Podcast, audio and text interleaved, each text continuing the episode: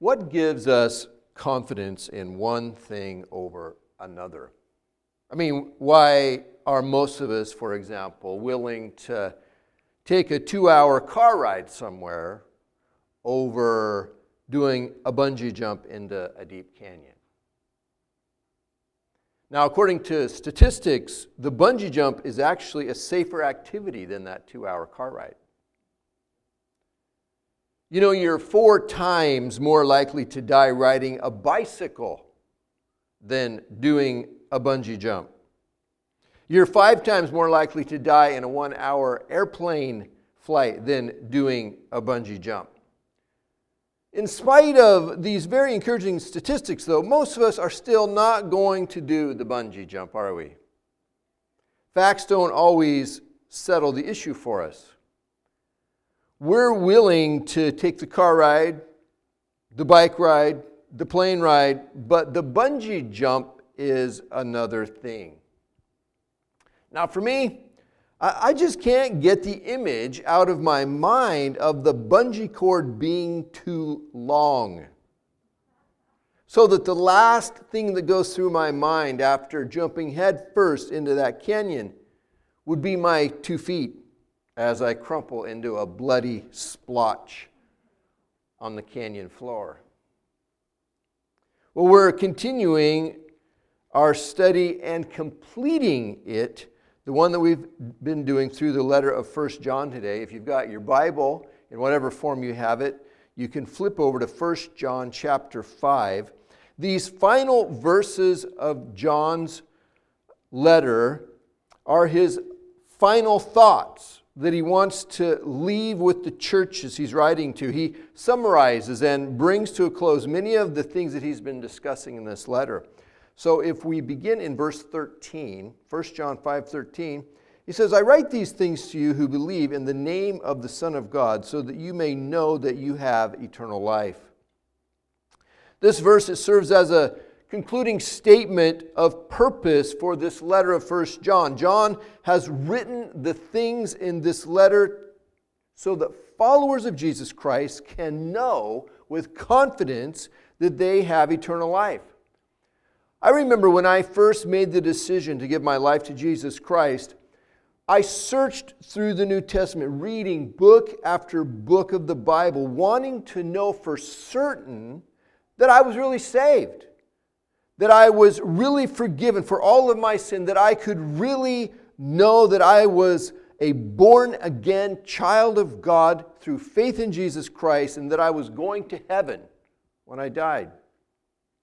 See, I, needed to see it stated in the Bible itself before I could rest confidently about my eternal state with God.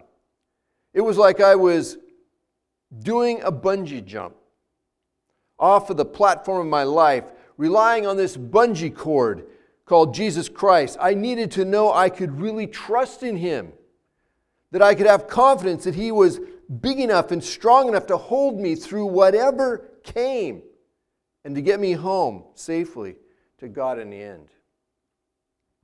John's purpose in writing the letter of 1 John was so that we can know that we have eternal life.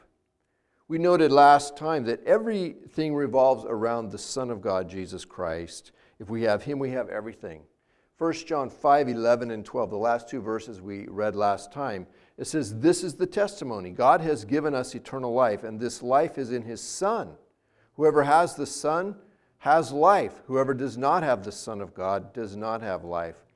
John mentions a number of things in these final verses of the letter that believers can know as we've already mentioned, we can know that we have eternal life. Verse 13. Verse 14, we can know that God hears our prayers. Verse 15, we can know that God answers our prayers. We can know that when we are born again of God, a child of His, that our life will no longer be characterized by sin. Verse 18. We can know that Jesus Christ keeps us safe from the evil one. Verse 18. We can know we are a child of God in verse 19. And we can know that the Son of God has come and given us understanding so that we can know God, it says in verses 19 and 20. So, verse 14, says, This is the confidence we have in approaching God, that if we ask anything according to his will, he hears us. And if we know that he hears us, whatever we ask, we know that we have what we asked of him. We can know that God hears our prayers. You know, almost everyone prays to God in some way, asking him to do things for them. Even people who claim to not believe in God pray to God when they're in a jam. And God can choose to answer the prayers of anyone, but He has promised to answer the prayers of His children in Christ. I want us to note well that what John writes here, though. It says, If we ask anything according to His will, He hears us.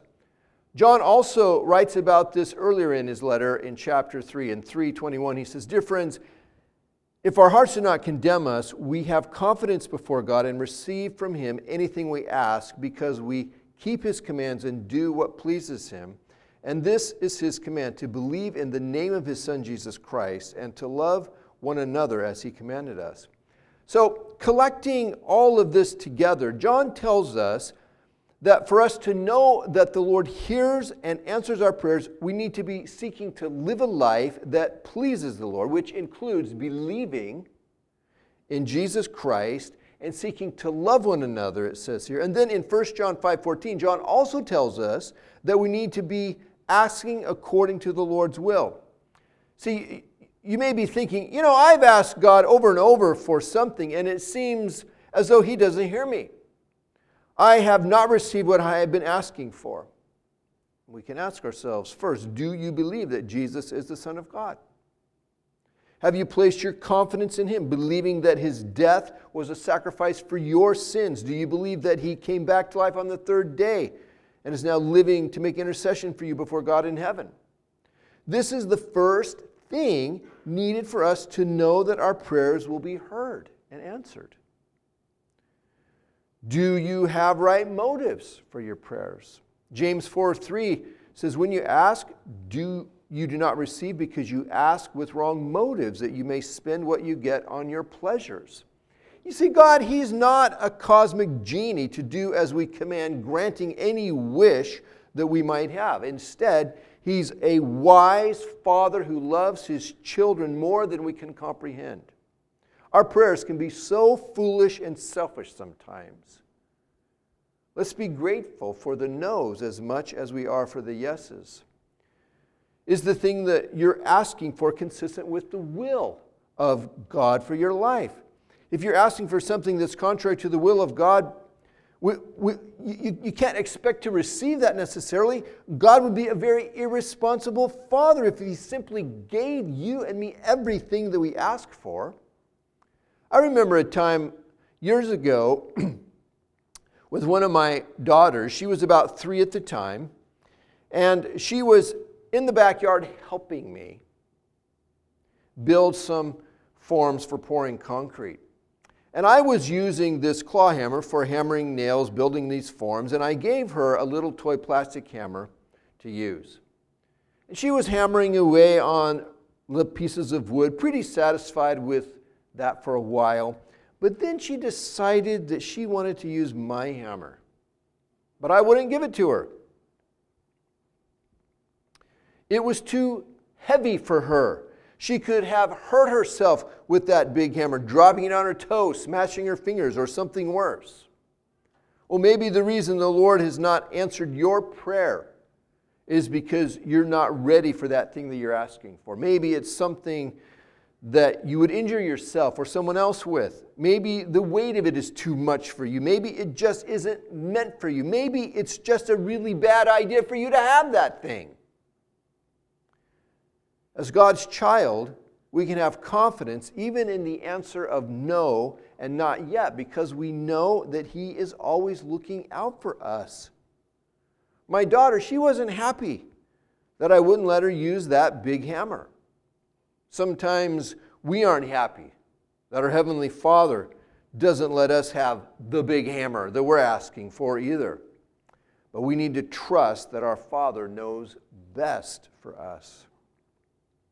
When our prayers are, are not answered the way we want, we're being forced to trust the Lord, and that's a good thing. We're not God, He is. We're not all knowing, He is. We can't see far down the road how everything is going to end up. He can. Some say that in order for our prayers to be effective, they need to be specific. I'm not so sure about that. How often have we found ourselves burdened with trouble, needing the Lord's help, but having no clue about how to pray, not understanding what's going on underneath the trouble well enough to pray with any kind of insight or wisdom? Romans 8, 26 and 27, it tells us that the Holy Spirit intercedes for us when we don't know what or how to pray.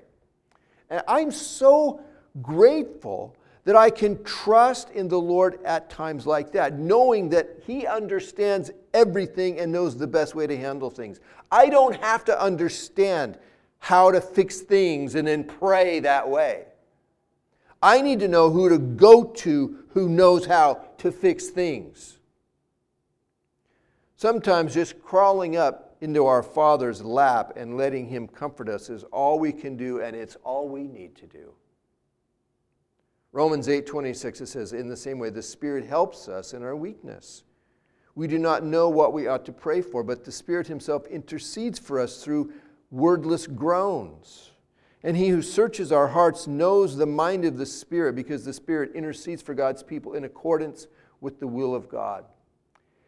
Our prayer is most effective when our desire is our Father's will above our own. Following the example of Jesus when he was praying in the Garden of Gethsemane that night before he would be crucified, and he said, Not my will, Father, but yours be done. Lord, give us humble, trusting hearts that want what you want verse 16 says, If you see any brother or sister commit a sin that does not lead to death, you should pray and God will give them life. I refer to those whose sin does not lead to death. There is a sin that leads to death. I'm not saying that you should pray about that. All wrongdoing is sin, and there is sin that does not lead to death. John moves from talking about the confidence we have in approaching God through prayer to praying for others. Interceding through prayer for others, it's an important service that we should take seriously. When someone asks us to pray for them, we should do it and do it with sincerity. Too often, I think, you know, people go, Will you pray for me about something? Yeah, yeah, yeah, no problem. It's like, okay. And then that's the end of it. We should pray. If we see a brother or sister caught in a sin, we should pray for them. We should go before the Lord on their behalf. We should intercede for them. We should fight for them in the spiritual realm through prayer. We're told that God will give them life, it says here. With, this is a, a promise for us to take hold of and to use to motivate us to continue to pray for them. Now, what should we not do if we see someone caught in prayer? Well, first, we should not participate in the sin with them. That's, that's a good thing to not do.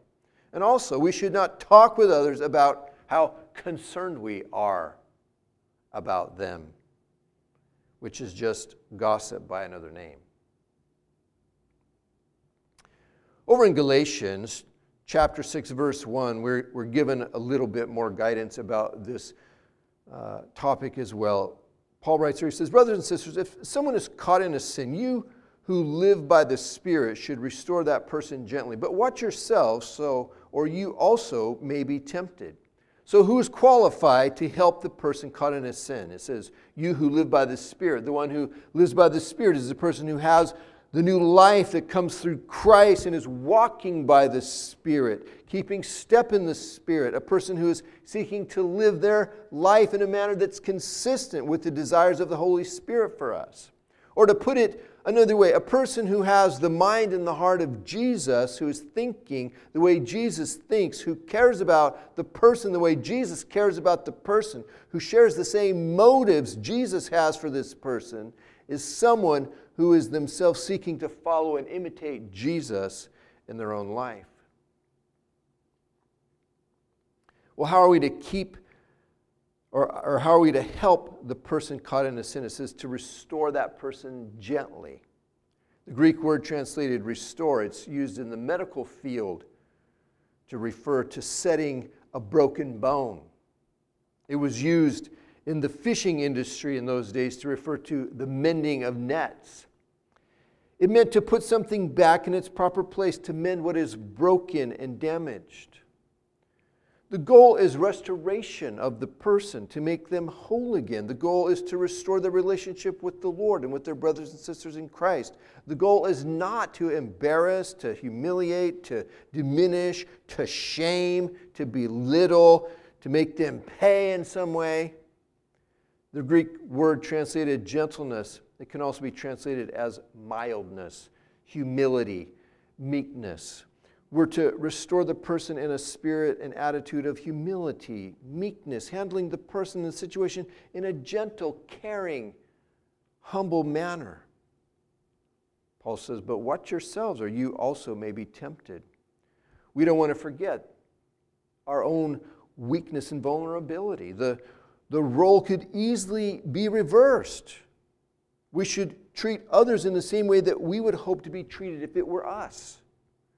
We should use this warning to inspire compassion in our hearts toward our brothers and sisters who may be struggling with sin. Jesus said over in Matthew 7 1, he says, Do not judge, or you too will be judged. For in the same way you judge others, you will be judged, and with the measure you use, it will be measured to you. He says, Why do you look at the speck of sawdust in your brother's eye and pay no attention to the plank in your own eye?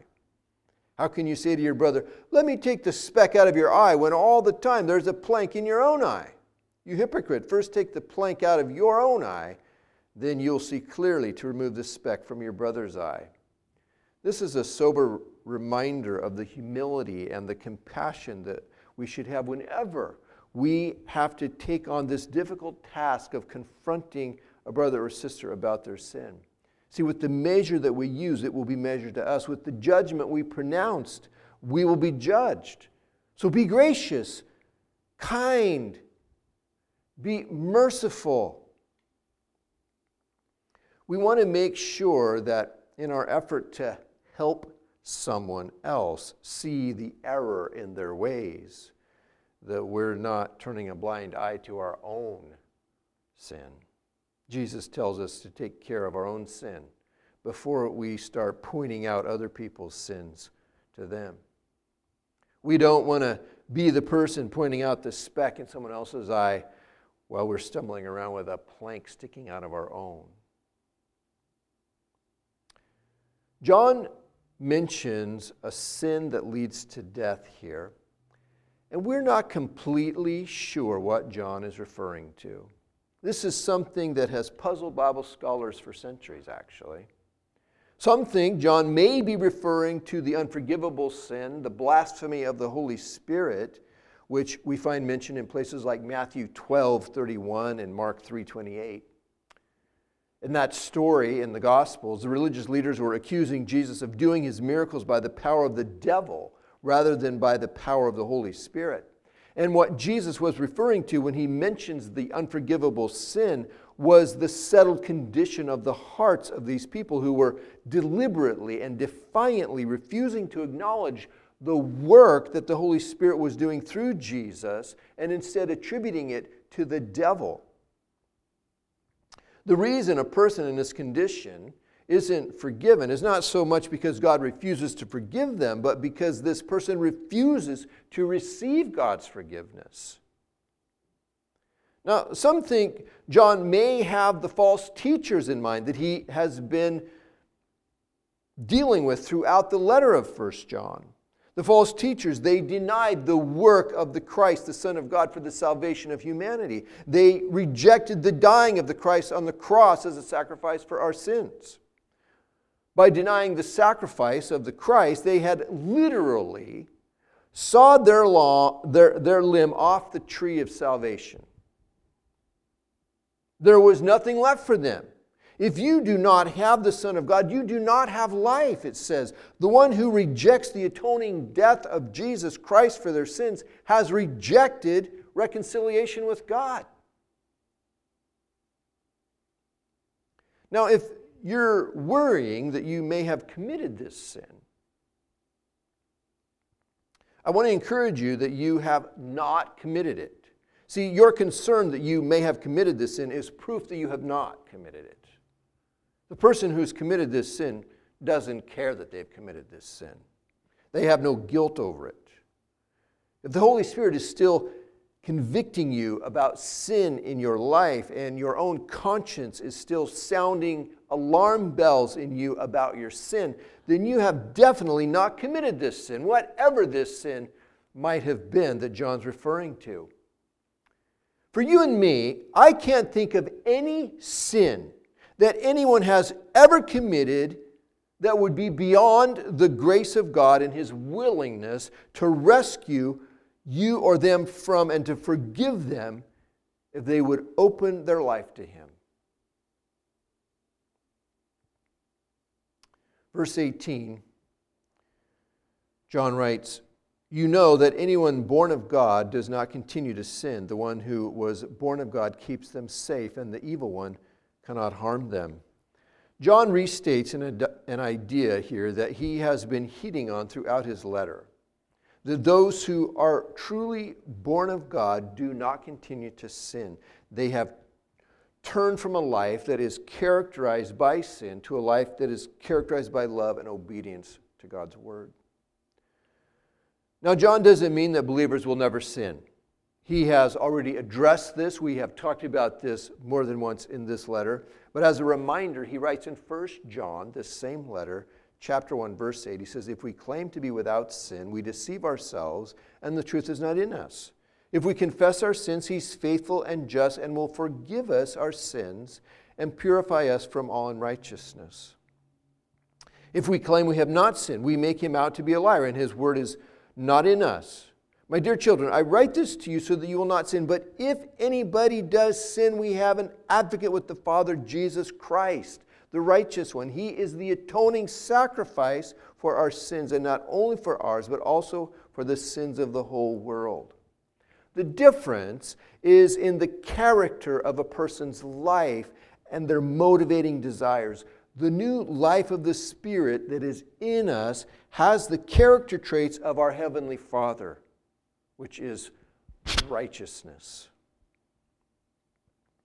John gives believers a great promise in this verse, too.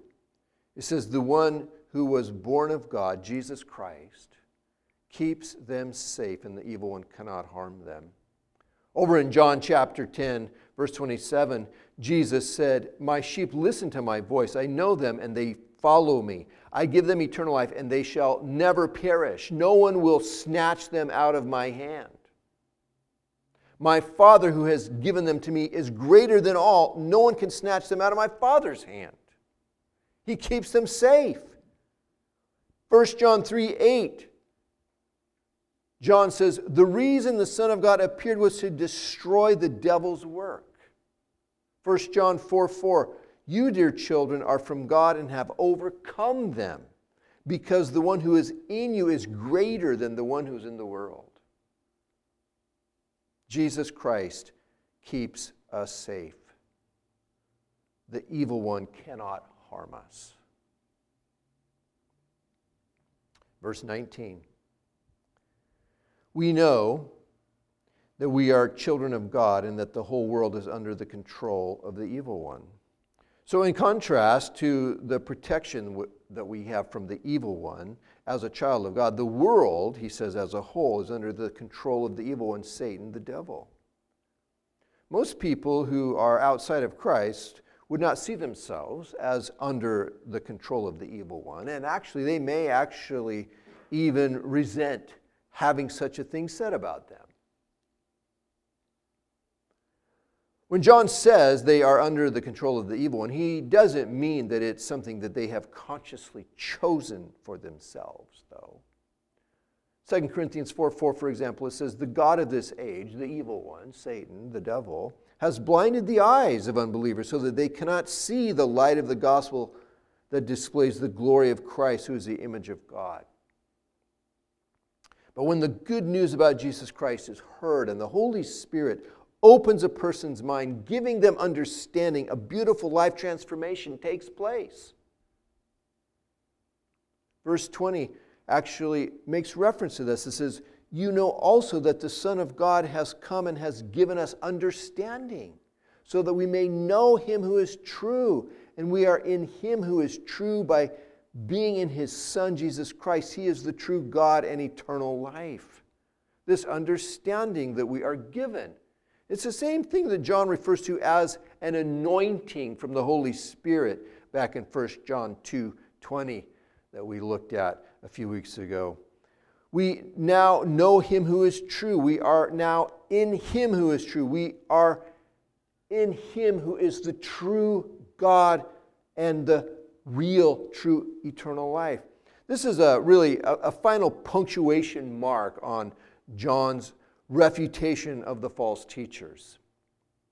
They are false, false, false. God and what He has done for us through Jesus Christ is true, true, true. Finally, verse 21 closes this letter with these words. He says, Dear children, keep yourselves from idols. Dear children, keep yourselves from idols. When we think of an idol, we might think of a statue in the likeness of a pagan god or goddess. But an idol can be anything that replaces the one true God's rightful place in our life. What D.L. Moody said some 150 years ago is as relevant today as it was when he said it. He said, You don't have to go to heathen lands today to find false gods. America is full of them. Whatever you love more than God is an idol.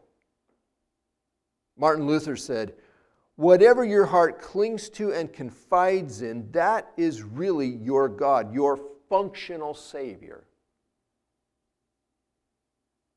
Timothy Keller made the point that idolatry can simply be the turning of a good thing into an ultimate thing in our life. Timothy Keller said, When anything in life is an absolute requirement for your happiness and self worth, it is essentially an idol, something that you are actually worshiping. You see, one of the things that makes idols so destructive for us is we are building our life, getting our sense of worth, getting our sense of purpose and meaning, getting our source of joy and fulfillment from something that is literally less than ourself, since an idol is a God of our own making. Only the one true God is adequate for building, sustaining, and growing our life upon. Dear friends, brothers and sisters, let us keep ourselves from idols and put the one true God where he belongs in our life. Amen. Amen. Let's close in prayer. Father, we want to thank you for this letter of First John that you have taken us through over the course of the last several weeks. And Lord, we pray that the truths that John has taught us in this letter would be things that are written on our hearts. Father, that we would believe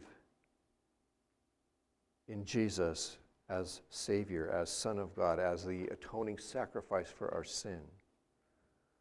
That we would obey your commands, Lord, and that we would love one another those three great truths that John repeats again and again throughout this letter.